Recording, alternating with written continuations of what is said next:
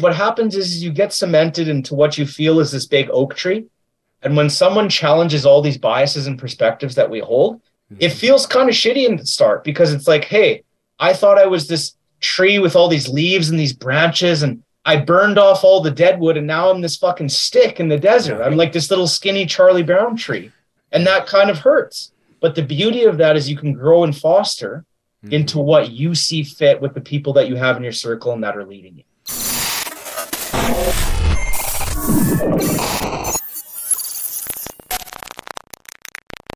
What is happening? Welcome back to your favorite podcast, the Grow or Die Podcast. I'm Rochelle Haley, and I am joined by a very special guest today, Dillon Phaneuf from the motherland of Canada, where it is freezing freaking cold right now. But don't worry, we brought the fire inside here. I cannot wait to chat with you guys about athlete mentality, communication, and clawing into the side of the mountain. How do we continue to climb?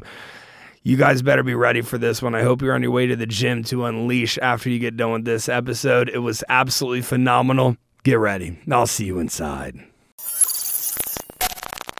Dillon, what in the world is happening, dude? Welcome to the Grow or Die podcast. It is awesome to have you here. Thanks for having me, man. It's just uh, truly a, a pleasure. And, uh, you know, I don't get nervous for things very often, but I was a little bit nervous for today. uh, you know, this is a, it's a great podcast. And, you know, I've been an avid listener for a long time. And obviously, Yeah. having been coached by you and developing Yeah. somewhat of a friendship over the years, it's uh, it's really nice to be here. Yeah, dude. So, just a little backstory. Um, we were supposed to record this podcast last week, and then Austin had, you know, 30 degree weather, which was absolutely freaking unbelievable for Austin to have 30 degree weather. The entire freaking city shut down because we had a small, little, tiny bit of ice. Um, no, no, to, to, to be transparent. I, I, I sent in the email um, with with Dillon and then uh, Grant and Mike, who are the guys who run the podcast studio that I have here. I sent the email through like Dillon. It probably makes no sense to you, but like we just don't have this happen here. And like you know, people in Austin every single year it happens. It's there's one or two days of freeze and everything's frozen and no one can leave their house and people are like you know complaining and bitching about it. So what I always do I don't believe in complaining and bitching. I believe in problem solving. So I just simply ask people, well, what do you think we should do? Do you want to bring in a fleet of trucks that need for one day a year that take away from other more pressing issues? You know what we had, Dillon? We have we have this thing called uh, the Austin Alliance Group, and what they do. When you've been to Austin before, I have, yes. um, we we met up for coffee in Georgetown. What they do is they go around and clean up the streets. Like this is the cleanest big city I've ever been to.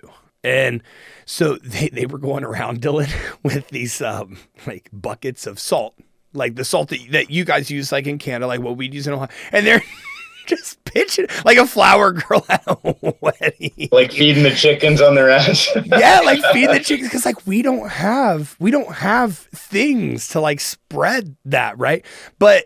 It was negative 51 degree wind chill up there where you live on the day that it was 30 degrees here. Talk about that. What the hell's negative 51? Like, you don't go outside. Uh, not really. So like, you know, and that's a pretty extreme. Like we do have Yeah. very cold winters. It would be like minus 20, minus 25 for about half the year here. But with the wind chill, sometimes it'll drop to that 35, you know, 40. And then with the wind chill, it was just over 50. So I was kind of laughing. It was ironic that, Yeah. you know, Yeah. you guys were canceling the podcast. I'm like, man, I'm about to go fire up my car and drive to my store and like check on my staff. They all had to go to work. Everyone's like has to do their shit. Nothing changes at all. The whole city was closed here. Look, so like it was night. It was that night. And I live downtown, so I was just walking around and I was looking for somewhere to have dinner. Nowhere with people restaurants, Dillon restaurants, the ones that were open, they weren't even taking names on a list because they're like, you're, you're not getting in tonight.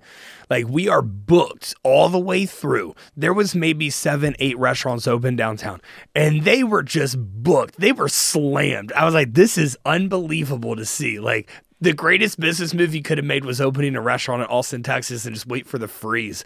Um, but Dillon, your your approach to managing your athletes, your approach to I know that you love behavioral sciences. I know that you love nerding out on on the psyche of of athletes, of humans, of your athletes, of just uh, the way that people operate. And so I'm really excited to chat with you about this. How how did you kind of develop that? You're, you're also one thing I will say about you. You're a phenomenal storyteller as well. I've noticed through your Instagram, um, just through our friendship as well.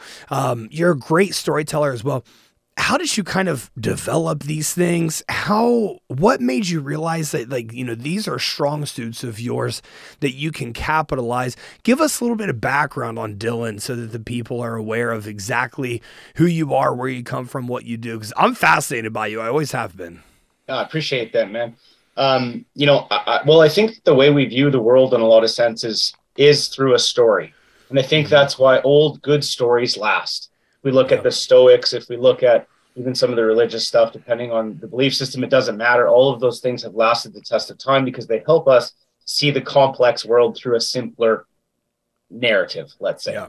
So I always understood that if you wanted someone to be able to follow and or lead depending on the position you're in, you have to be able to curate or follow a good story because that's what gets your imagination rolling in, in some sense to be able to put it together. You know, I won't take very much credit for that besides the at a very young age you know like i grew up you know you kind of know my backstory i grew up very obese yeah. i wasn't like an ath- athlete that didn't quite make college ball or something and then got interested in in bodybuilding you know i was like pure obesity until i almost yeah. basically died in an accident but you know from the time i was like 11 years old i was really weird my mom would say like i would try to get you normal people stuff and you would want to read like ancient greek literature and just weird shit you know so yeah I was an only child that grew up in a like old like 1960s hard ranch life. Yeah. And it was the middle of nowhere. There was no cell phones. I'm old enough, like before the technological wave, you know, I'm 32. So, uh, and then being in a place that was like behind, you know, my yeah. whole school K to 12 was 175 people. We had one computer. You so know, you were you, you were pretty lonely. Yeah, exactly. Coming up, so even even the friends you did have in your 170 person K through 12 school, like the friends you did have, there was what 15, 20 people in your grade. And, you know, we probably were real friends with only a few people, but everything in your town was so spread out that it's not like you can just go hang out at Dillon's house. It's like, the, yeah. So, so do you feel like that? Isolation, for lack of better words, drove your mind into further and deeper research into like the Greek literature, like you're talking about, just things that other people that your um, classmates weren't thinking about. Yeah, I, I do believe so in some in some fundamental sense, and I'll give my parents some credit. My dad was very iron fisted, you know, uh, very harsh individual, hardened individual, had a very difficult life. My mom was sweet, and they both gave me sort of a perspective my dad, you know, it's funny you mentioned the class thing. Our class had, when I started kindergarten, our class had 20 individuals. Okay. And when I came back to party for graduation, I had already quit. I was done by grade 10. So I was out yeah. of there.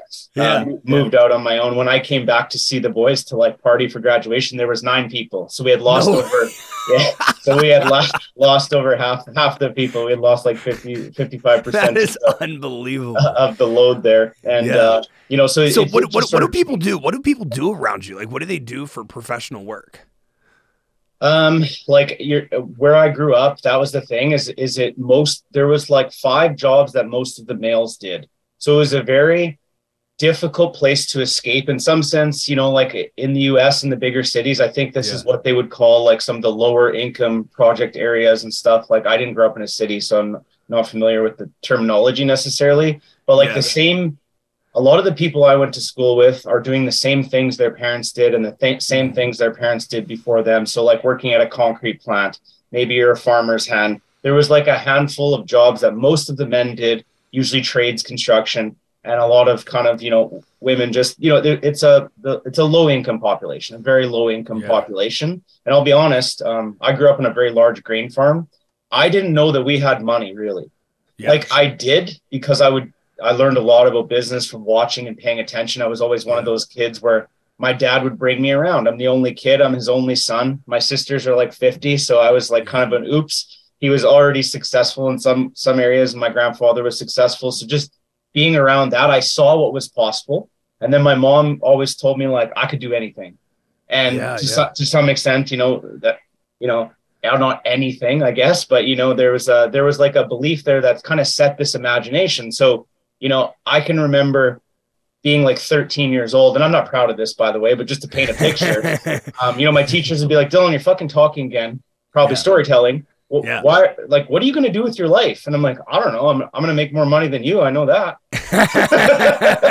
and look at you. Here you go. I love it. Yeah. I love it. So, so what's fascinating to me, Dillon, about you?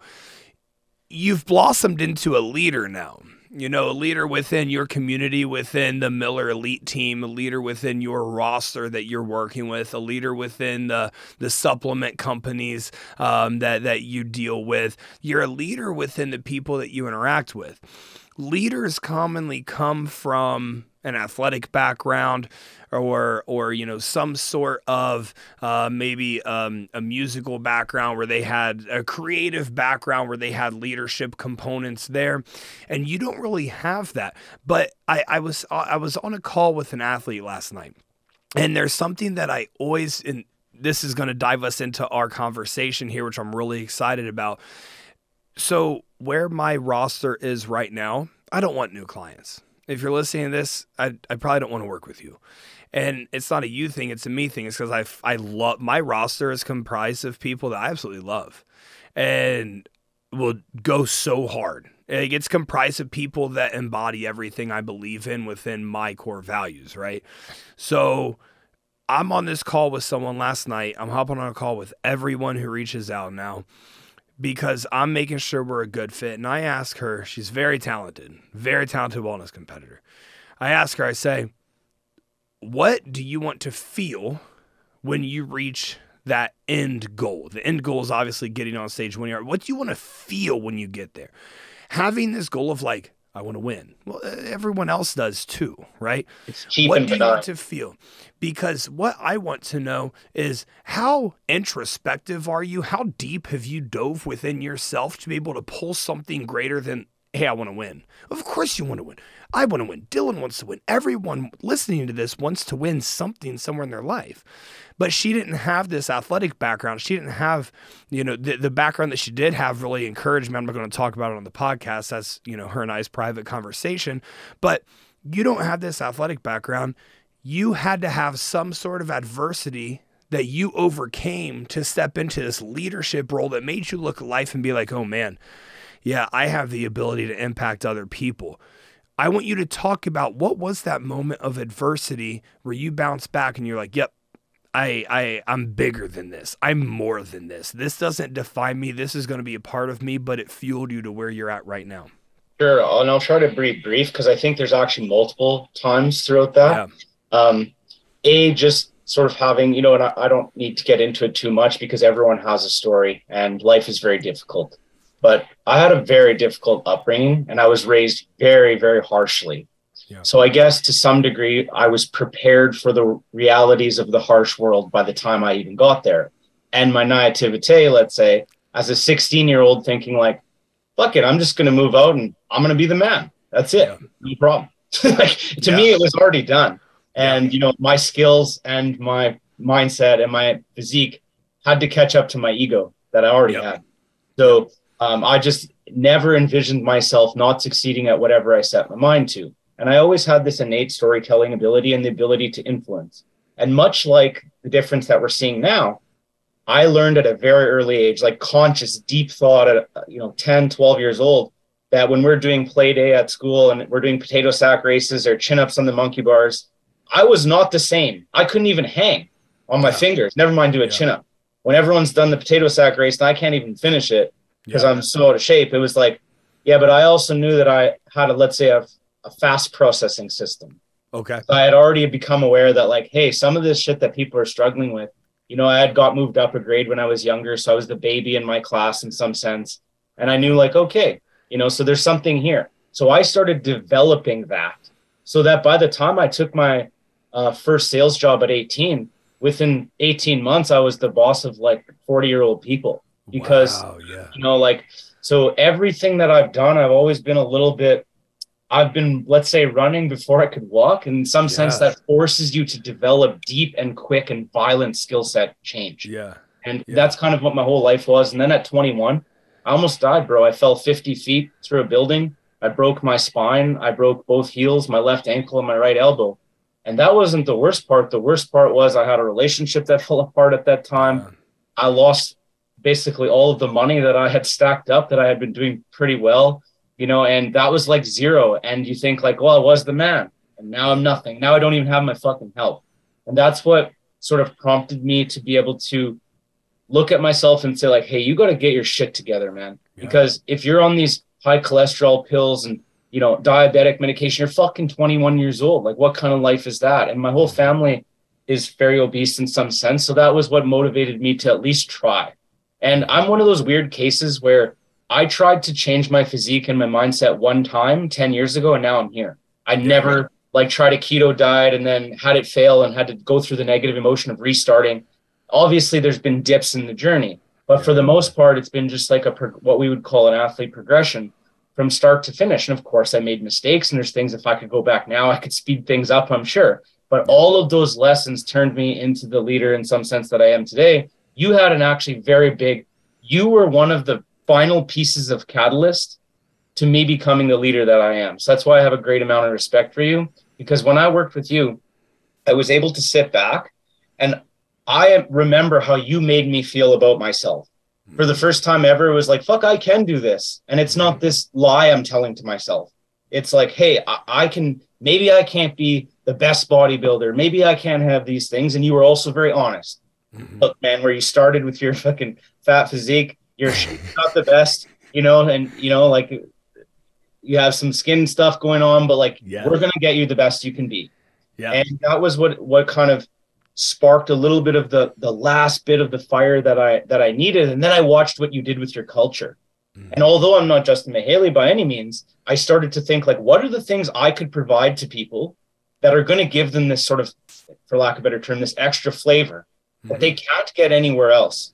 And then I realized, man, I've been trying to use my physique as like, look at this transformation, look at this, when no one's hiring me for that.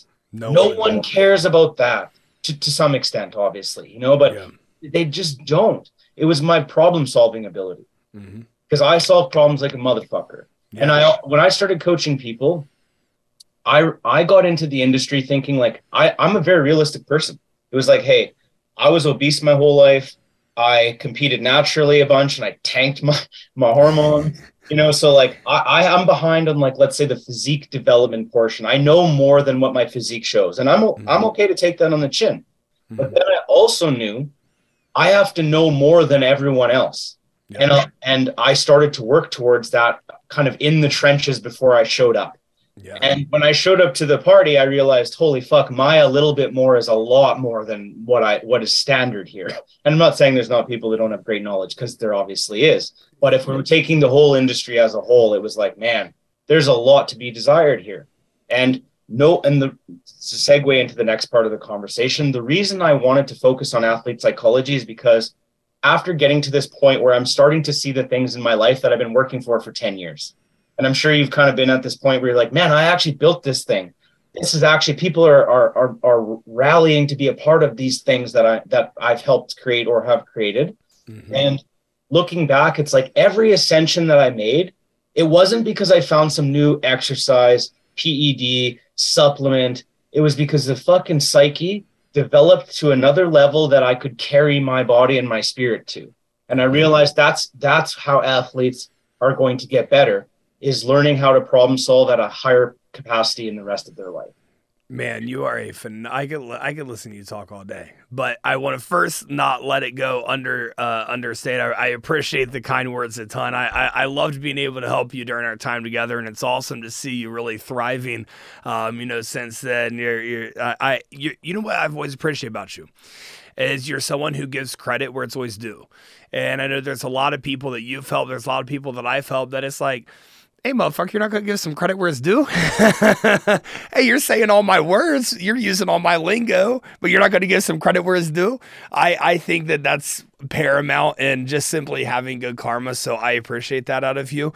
What you're discussing, I want people to really be able to hone in on. Sure. So I love outside the box thinking because things that are inside the box are inside of that box for a reason.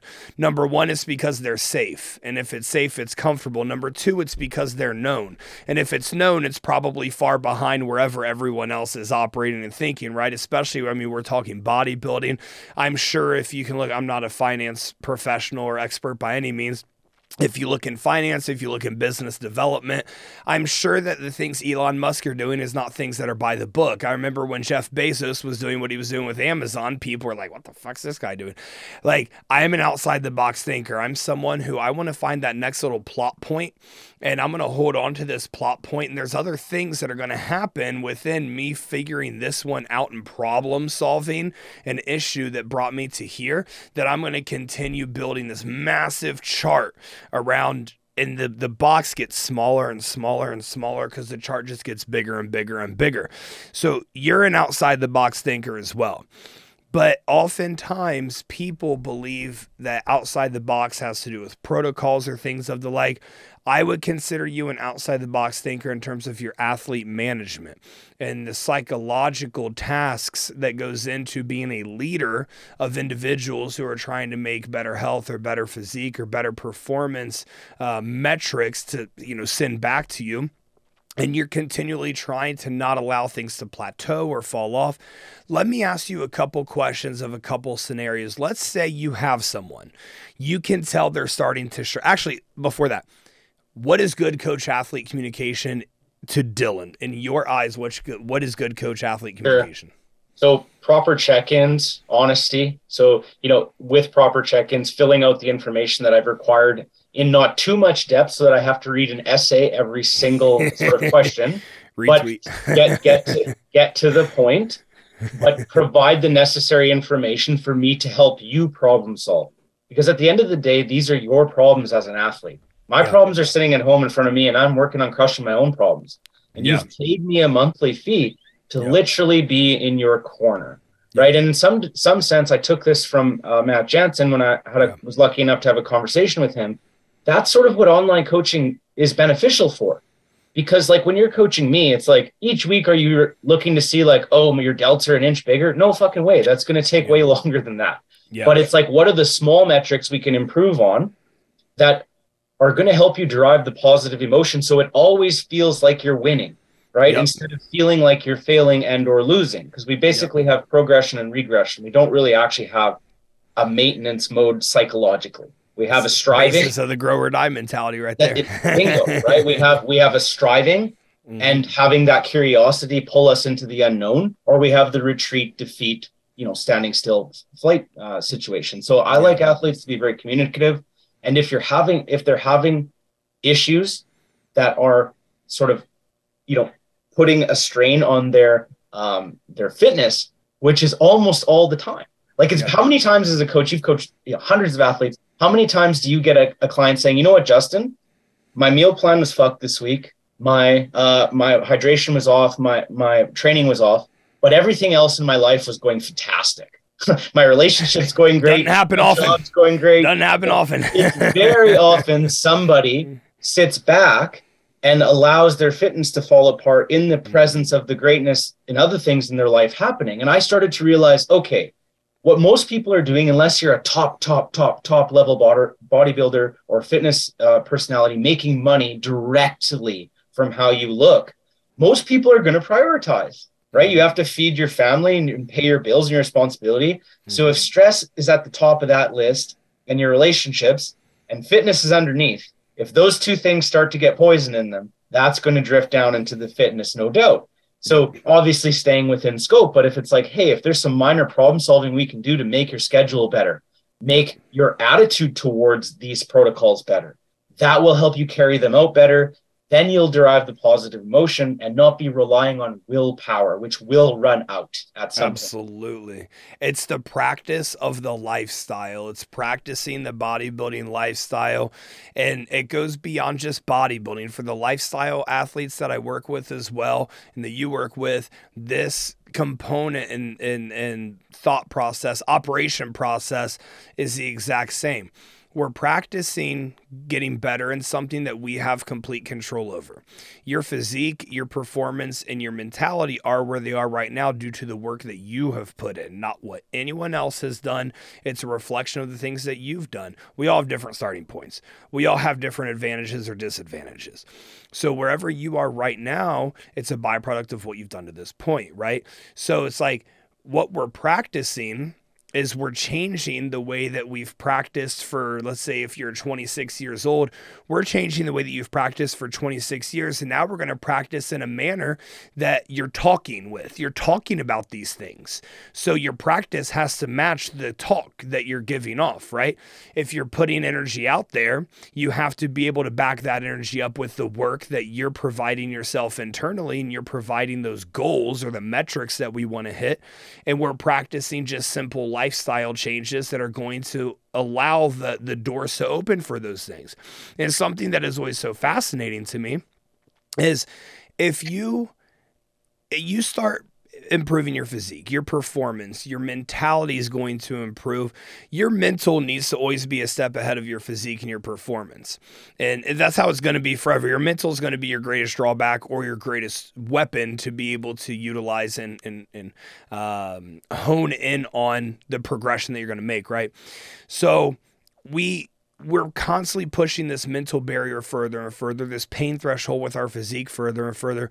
And when you truly get to the point that I was just having this conversation last week with a new athlete, you get to a point where every single training session, you're pushing the pain threshold and the pain mark so far, everything else you do in the week should be easy you get in a disagreement with your significant other, well, you know, that wasn't as hard as my leg day session was. Or, you know, you have donuts at the office work. I can tell someone trains hard by the way they react if they're posting stories on Instagram of like, oh, discipline, because there's like these shitty looking donuts that their office mate brought into like their work today. It's like, if you truly train hard, those things aren't very like that. Sh- there's just no reward in those. It doesn't take discipline to like not eat donuts. It's just because if you're training hard, like truly hard, your mind is about like, oh man, how do I fuel this training session? How do I fuel my mind to get through that? How do I be able to allow this training session to have its fullest benefit? Well, what do you want to fuel with? You want to fuel with not to be boring, but you want to fuel with chicken and rice. You want to fuel with donuts. Like what's going to make your physique, you know, be able to respond to what you're doing. So I love those points you made. I I view athlete communications as like peeling back an onion right? Someone new comes to you and it's this bold onion with tons and tons and tons of layers. But I believe that we're able, check in by check in, communication stamp by communication stamp, we're able to slowly peel back. You, you know how thin those layers of an onion are. We're able to slowly peel these things back. That's why, like, dude, I don't want to work people for less than a year. You're not get, you're not going to give me a year at this point of my career with everything I've done. You're not giving me a year. Then you're wasting your time. You're wasting my time because I'm gonna peel back this onion. And let me tell you, when I get to the middle of that thing, I'm gonna know what makes you tick, and I'm gonna be able to use that to grow you as a bodybuilder, as a professional, your mental approach, and you, I, it's going to completely change your life. But it's gonna take time to peel back this onion. It's gonna be slow your your point about get to the point with your communication. Dude, I'll get these messages that are this long. And it's like no point was ever made in there. So I'm like what what are we going what was the the goal of this conversation? If you can't put the goal of your message in like a few sentences then you you, you need to assess is this actually a something or is this a nothing because you should be able to properly articulate um, within just a few sentences, in my opinion. Now, this varies person to person, but what I want to ask you about you brought in transparency and communication, honesty. Let's say you have an athlete you're looking at the check-ins, you're looking at the protocols, and like things just don't line up. Usually protocols and progression line up quite well. But the communication isn't lining up either because there's not a ton of honesty that's going on here. You know that they're breaking protocols somewhere. You can kind of feel them slipping away into the abyss. You know what I'm talking about? You can feel oh, yeah. the energy that this person is not as bought in as they used to be. What's your approach to that? How do you handle that because every single coach listening to this right now knows exactly what I'm talking about. You can just feel that person losing it. How do you bring them back and reel them back in? So this is a great question, and I'll try to answer the question directly, but I'm first going to take a little bit of a spin, which mm-hmm. I have that happen a lot less because of the way that I handle my athletes, because it's hard to trick me. That's one of my sort of superpowers, if you will. I, my mind has been in the darkest, deepest place, and I've lived a difficult life and had to overcome a lot of things. So the second I feel that, it's like, hey, what are you up to? Because I would rather have, and I think a lot of coaches make this error they would rather sort of let the conflict multiply and hope that the dragon sort of shows its head versus I will go into it being scared, sure, but I would rather have the conflict now for a hundred hours straight then progress it into the three months in the future because I got too much to do in three months. I have yeah. right now to handle this. That's it. Yeah. So that's the same way that we handle our household with my wife. It's like we have a yeah. if we have something going on, we're gonna get to the bottom of this right now. Yeah. And some of that ends up being uncomfortable conversation. So I try to get ahead of it. Now, has it happened? Yes, it happens all the time. We're exactly what you're talking about. You're like three, four weeks usually it takes, and all of a sudden there's like a light that goes off, and you're like, hey, this isn't adding up anymore. This equation, this pattern. I'm yeah. I see everything, I see the world through pattern. So, and human beings do to some degree anyway. But I, I start to see a pattern not adding up anymore, and it sets an alarm bell off. And that's where I'll just ask the person, how are, how are you feeling right now in your life? And I might ask based on the case, let's say I know that maybe in the past they haven't been happy with their work or maybe the gym environment is not the best they like, maybe their home environment, maybe their friend circle. There's always something that you've probably collected if you've worked with someone and paid attention for any amount mm-hmm. of time. And that's how I started to realize, oh, this fitness thing that I'm doing is at the at the top of the pyramid or bottom, depending how you're looking at it. Everything else is funneling down to it. Yep. So I started to realize that asking the right questions allows the right story narrative to be told because most people are telling themselves a false narrative in their mind. And I think that comes back to these sort of long descriptions where they're trying to sell you and themselves. I've been in sales. I know what you know what the first thing a rookie salesperson does? Doesn't shut the fuck up. Doesn't ask for doesn't ask for the sale and keeps shoveling until they're at the center of the earth and the customer is now like ready to buy an hour ago. It's yeah. the same idea. You're having to convince you that there's no problem because you want to put that in the closet. Whatever thing that is, you want to avoid that into the abyss instead of facing it head on. So I force people to face it head on. And as a consequence of that, I see people like you mentioned, right? You level up your mind. It's not just your physique that's going to get leveled up. One thing I've noticed in just um, communicating with experts in their fields, and, and this is a pattern across you're talking about seeing things in patterns is a pattern across so many different fields that i guess i've been able to um, meet influential people and they have this feeling that they're constantly chasing but they're able to so well articulate you know there was um uh there was a I don't want to say research, it was more of an anecdote study um, done on Olympic athletes. After they won their medals, their gold medals or silver medals or bronze medals about what they're feeling. They're asked what they're feeling when they get in that moment. And they overwhelming majority was talking about just relief. It was all worth it. I felt relief. There's not some freedom that you feel. There's not some um, like there's not this glory that you feel. It's a sense of relief that everything was worth it. Last night, I'm not a huge NBA guy, but last night LeBron James broke the scoring record. I follow loosely for the last, you know, six, seven years, but it's been talked about for six or seven years. Like, man, is LeBron going to get this record? Is LeBron going to get this record? About four years ago, we realized, oh, yeah, he's going to get this record. And for four years, people have been talking about it. It's just been looming. And you saw it happen last night, and you just felt like there was so much relief, not glory, there was relief in his actions thereafter. And I think that that is a common thing that we're seeing within experts in their field is they're feeling these relief points. I think we see the same thing in our athletes.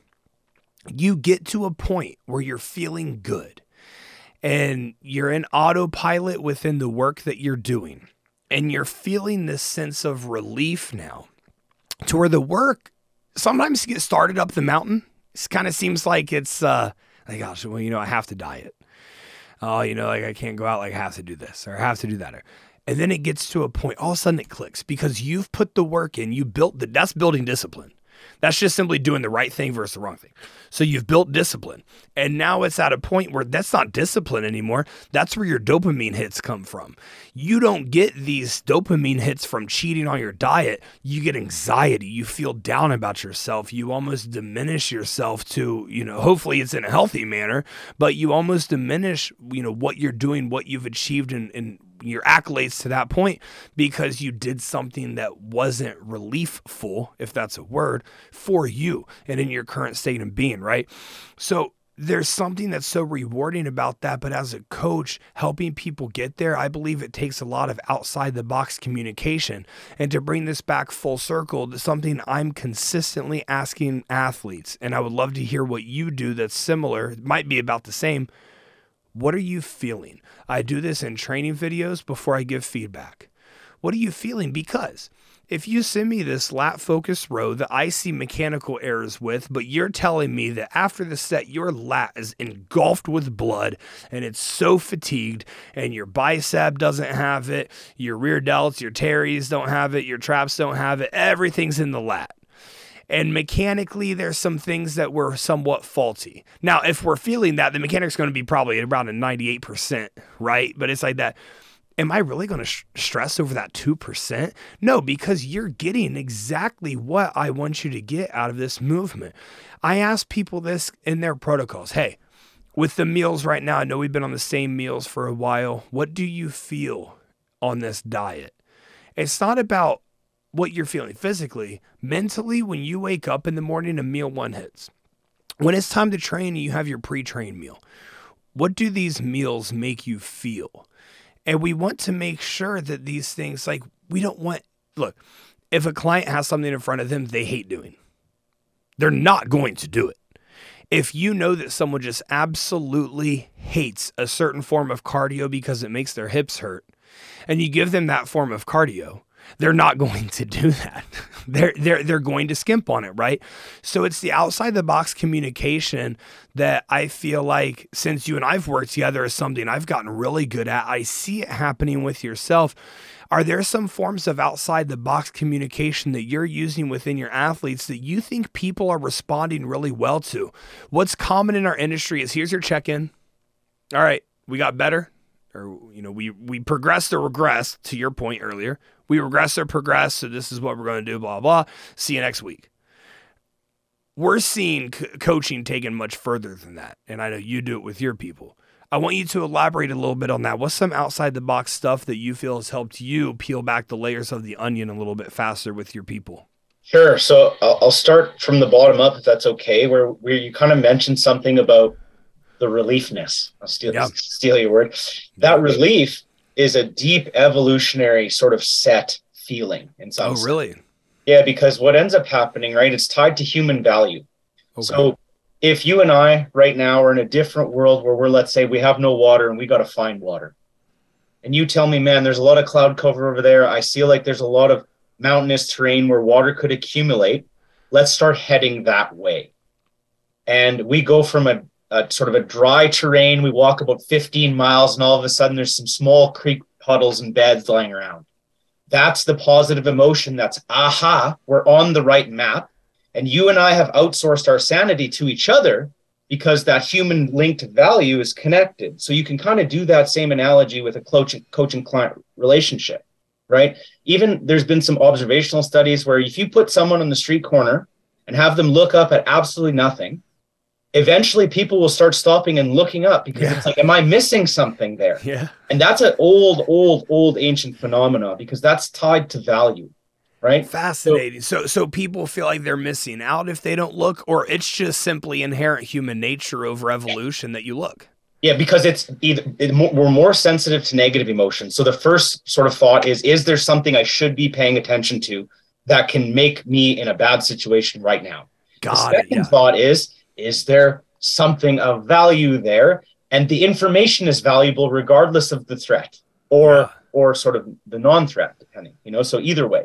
Now, if we take that and, and start talking about you, you made a great point. Like if you give someone something they don't like, this is what happens to a lot of competitors i find especially first time competitors or even people getting very serious in their physique and health mindset goals they set their schedule and their fitness routines up as if they're working for some tyrant.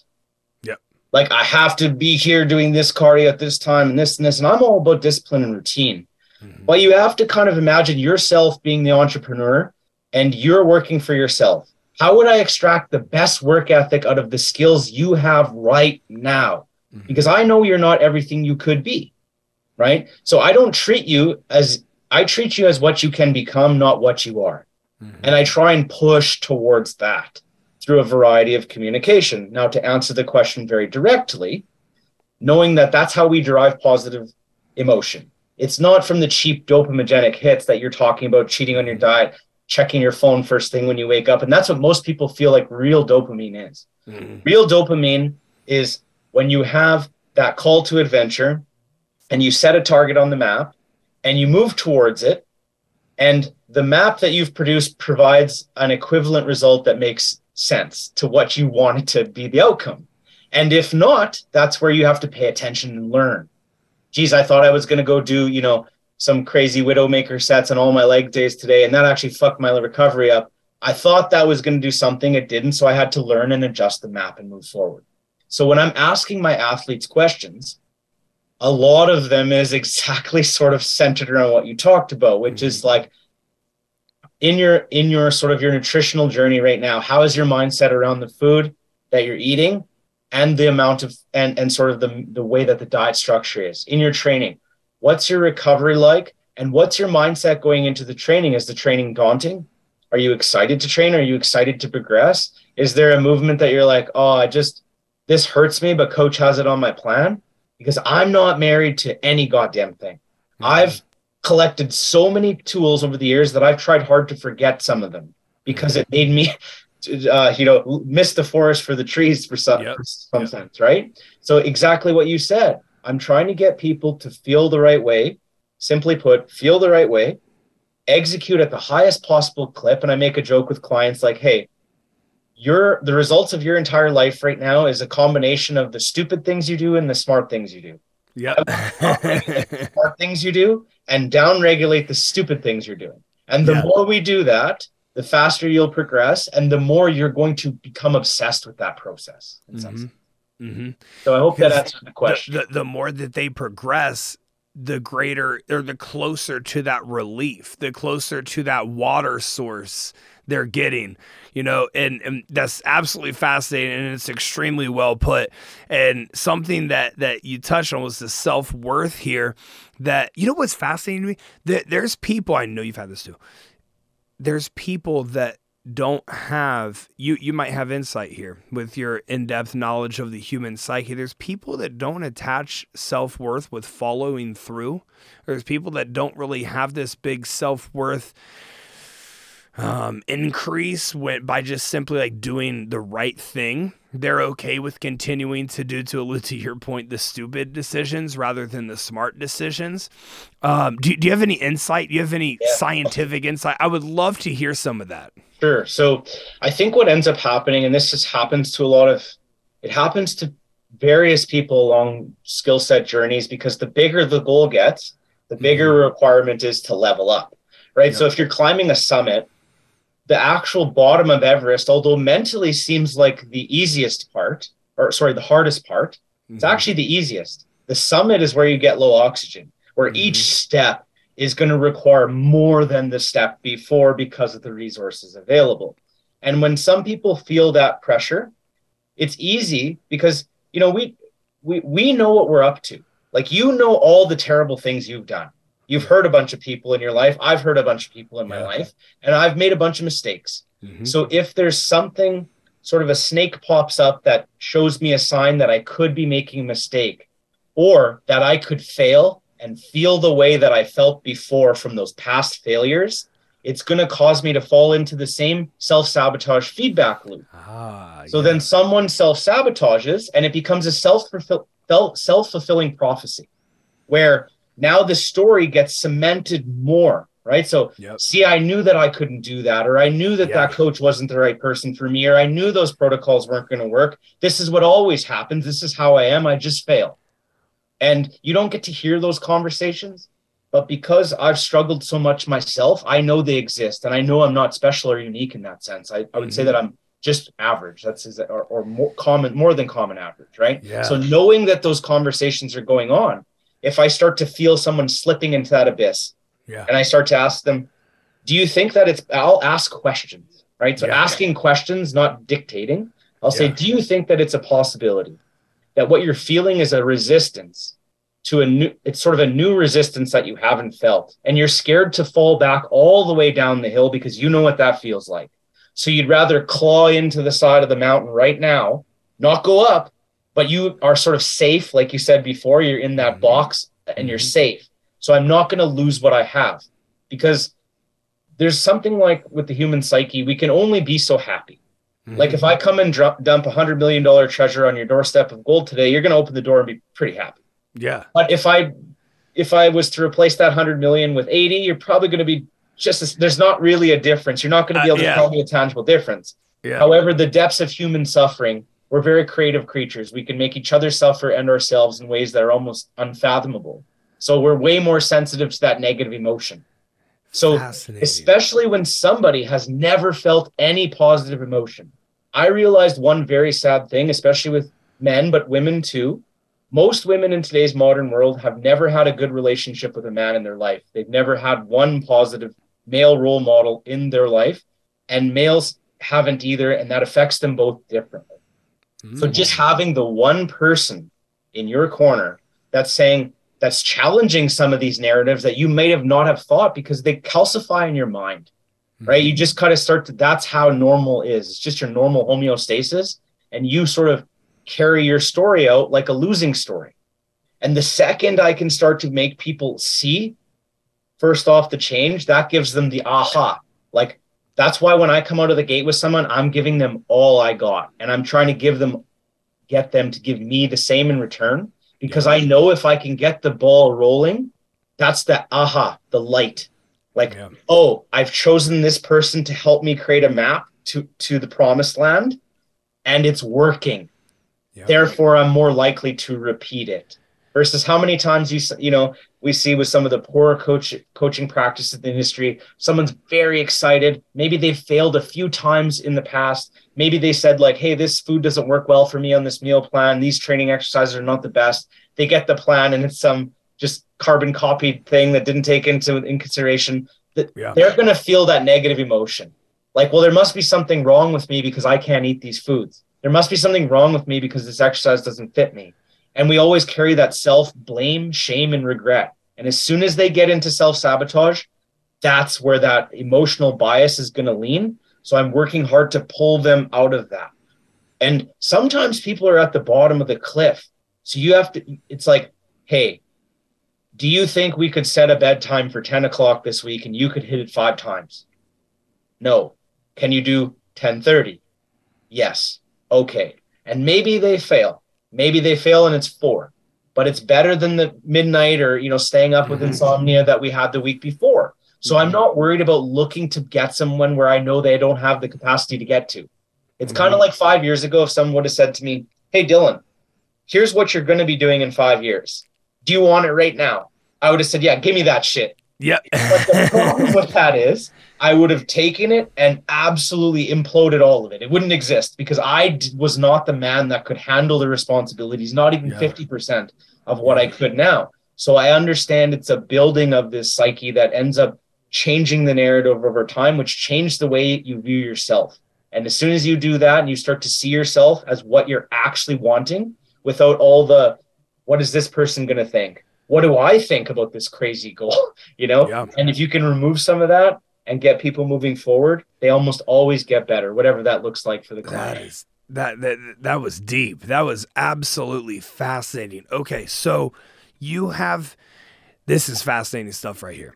So something uh, uh, I, I want to work through an issue that I have with Sure. you right now. Do it.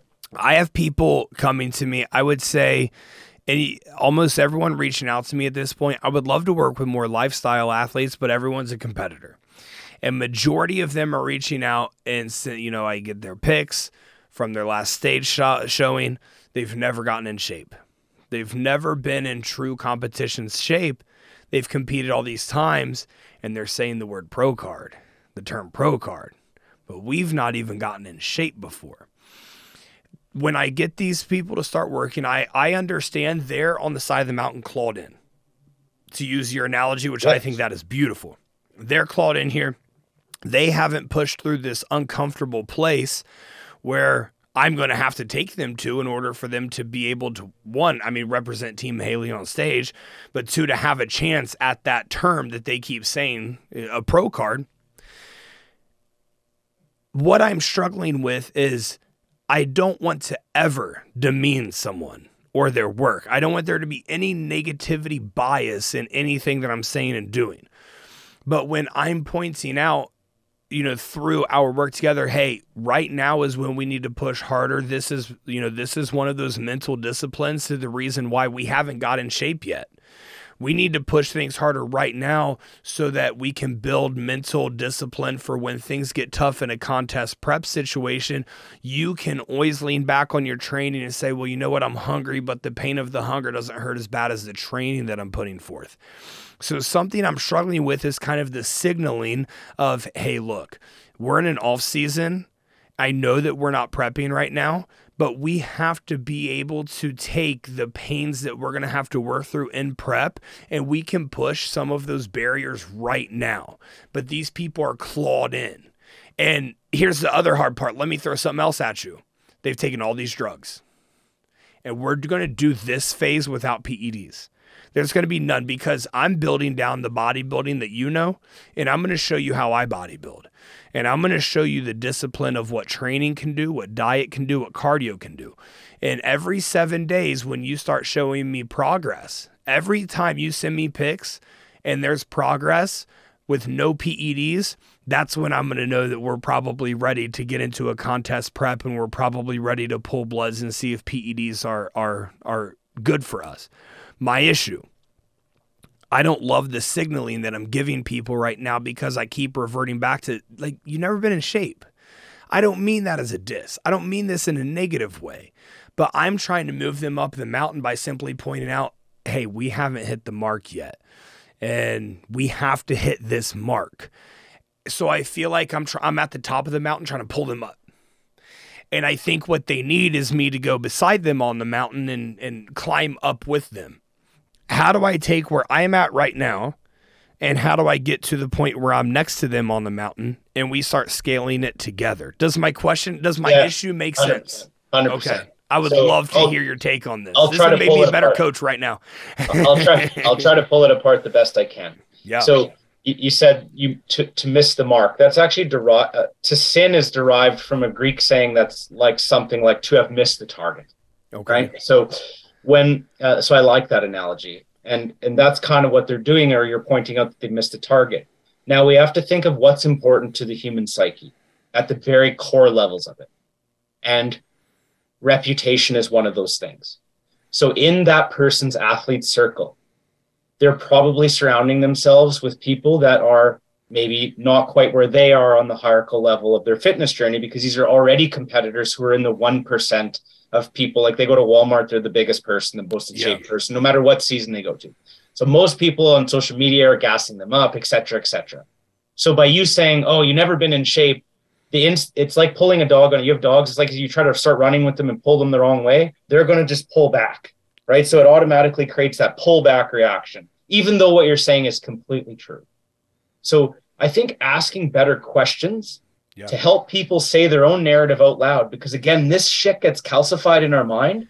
And that's why ah. reading and why does journaling work so well? Why does storytelling work so well? Those are forms of thinking besides our own internal subjective type of thinking. They're all separate systems. So when I have to say out loud, if I ask, if I asked you, okay, Justin, you are talk, talking to me about a pro card. However, would you not agree that we could have brought in a lot better condition at your last three shows?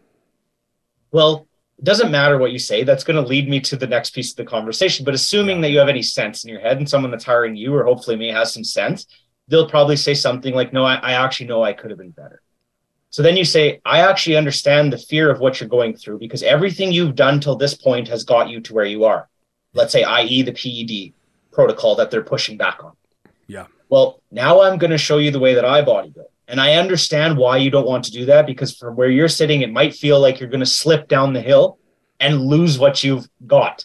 That's what they feel. But, it, but you time. came here for me to lead you, and you already have been studying me for a long time. You, when you decided to hire me, you already have been watching my work for a long time. You've probably talked to my athletes. Mm-hmm. I don't fucking miss very often. Mm-hmm. So can you give me, could you give me 12 weeks of your absolute all out effort towards this stuff? And I know you're going to have struggles. It's not like you're going to agree today and you're going to be perfect for 12 weeks and your mindset's not going to start trying to trick you. Every time it does, you bring it to me immediately. And those would be one of those urgency actions that we talked about off air before yeah. Like, hey, I'm really struggling today. I feel like this isn't enough this, or it's too much this, or whatever it is. And then you just check them. And you have to re ask the right questions so that they kind of spout off their own bullshit.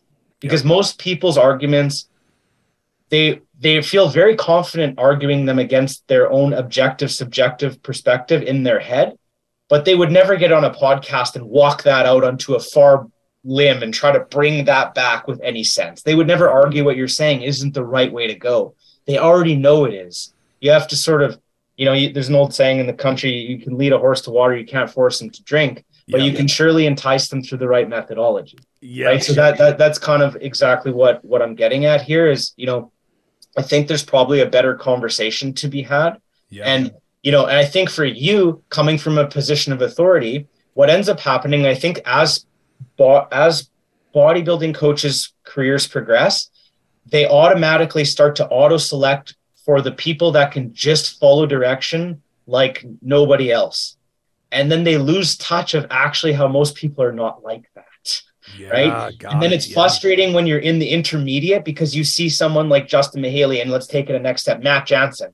Yep. you're like, well, fuck, I want those guys that yep. just do this and that for 12 yep. months straight and never buck buck the horse.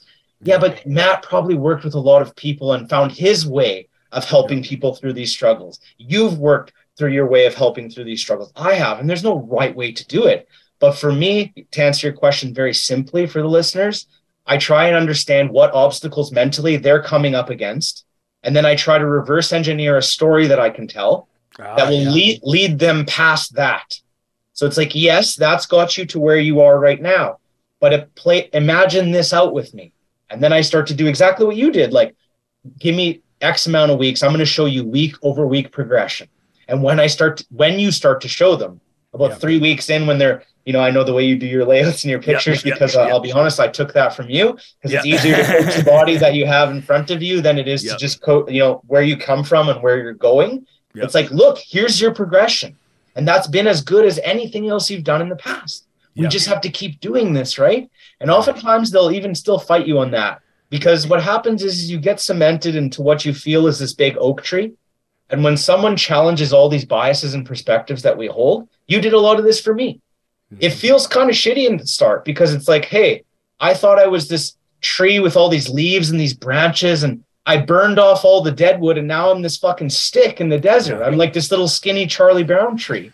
And that kind of hurts. But the beauty of that is you can grow and foster mm-hmm. into what you see fit with the people that you have in your circle and that are leading you.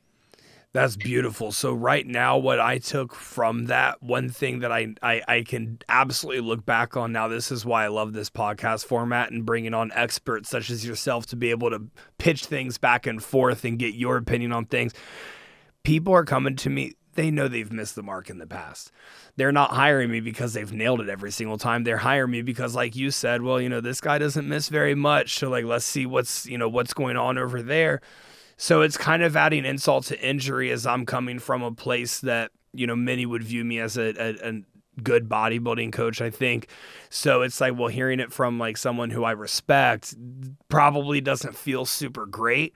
And I like your framework of let's make this into a story together. Because right now, yeah, I'm like on top of the mountain, like, you haven't got in shape yet. Come up here. And they're like, how do I get there? So if I reframe this into a step by step story, like what you're alluding to, I'm next to them on the mountain. See, I knew you'd have an answer for that. That's why I brought it up. But Dillon, absolutely phenomenal stuff here today. I, I we, we have to cut it off for now, but that was we We only got. I told you. I, I told you a great podcast is when I don't make it through my notes. We made it through two of my points. Yeah, well, That's how good. you know we nailed it. Yeah. Dude, I appreciate your time. I appreciate your perspectives. I love the way that you're able to articulate and tell stories. Um, you've always fascinated me with your energy. It's always so positive from the moment we met four and a half years ago at the Arnold in Columbus to now. Um, you've always been positive. You, you've always been fantastic. Uh, so thank you for being the energy that you are to the world. Where can people find you at? Give them your Instagram handle and anything else you would love to promote here. Sure. So uh, we have a YouTube channel, uh, Miller Elite YouTube channel for our team Miller Elite. My Instagram is just my name, Dillon Phaneuf. Coach Dillon on TikTok, but I don't go on there very often. It's like no man's land. You'll like this one. You're li- you're like this one. I'll take two seconds. And I just Yeah. started posting on TikTok, Yeah. and I posted a video about and kind of this. It's all fast based content, right? So there's a Yeah. hook, right? So my sales hook in the first bit of the video is like, do you struggle with patience and speed on your fitness journey? The first comment is no because I'm on trend, dude. I'm like, I'm like, well played, sir. Well Well, played. but he won the internet for the Yeah, day. get- Trump card. I'm on trend. So, anyway, TikTok is a wild, wild no man's land. But you know, if anyone needs anything, just reach out. I really appreciate you having me on, man. You've been super impactful in my journey, and you kind of continue to do that for me, and you know, providing me this platform to share some of my ideas that I know are not, let's say, the mainstream ideas. Because a lot of Yeah. times in bodybuilding, especially the harder core bodybuilding you get into, these ideas are pushed back upon. Like yeah. my guys don't need that. They just need to work hard. And when I finally started to, you know, I took on my first pro athlete this year. Hell And, yeah. Congratulations thank on you. that. And one of the, I don't want to take too much time, but this is very important. This is just alluding to the whole podcast. She, I reached out to her, um, uh, like off of a story that was Yeah. nothing to do with coaching. Yeah. And we start, and she's, anyway, we had some conversation back and forth briefly. And she was like, you know, I've been thinking about hiring you or Braden Yeah. for some time. And I'm like, me, really, me? You want to hire me? Okay. And then I kind of asked her, I said, like, and why don't you then? Yeah. You know? And she said, well, I've been struggling with feeling like I'm good enough to kind of be there. Yeah. This is a pro athlete. Yeah. That's when I realized, like, no, no, no, no. There's not a segment of people that don't need this. Yep. There, there's some people that can f- achieve great things without it, but every person would achieve greater things Yep. with it. So then I sort of doubled down on that. And that's been the last kind of year of progression to, to being here talking to you about some of these ideas. So thank you very much for, for having me. Dude, absolutely, man. I, I I'm gonna have you back on this podcast soon, so I'm really looking forward to that. Dillon, as always, it's a pleasure. We'll talk soon, okay, man. Have a great day, man.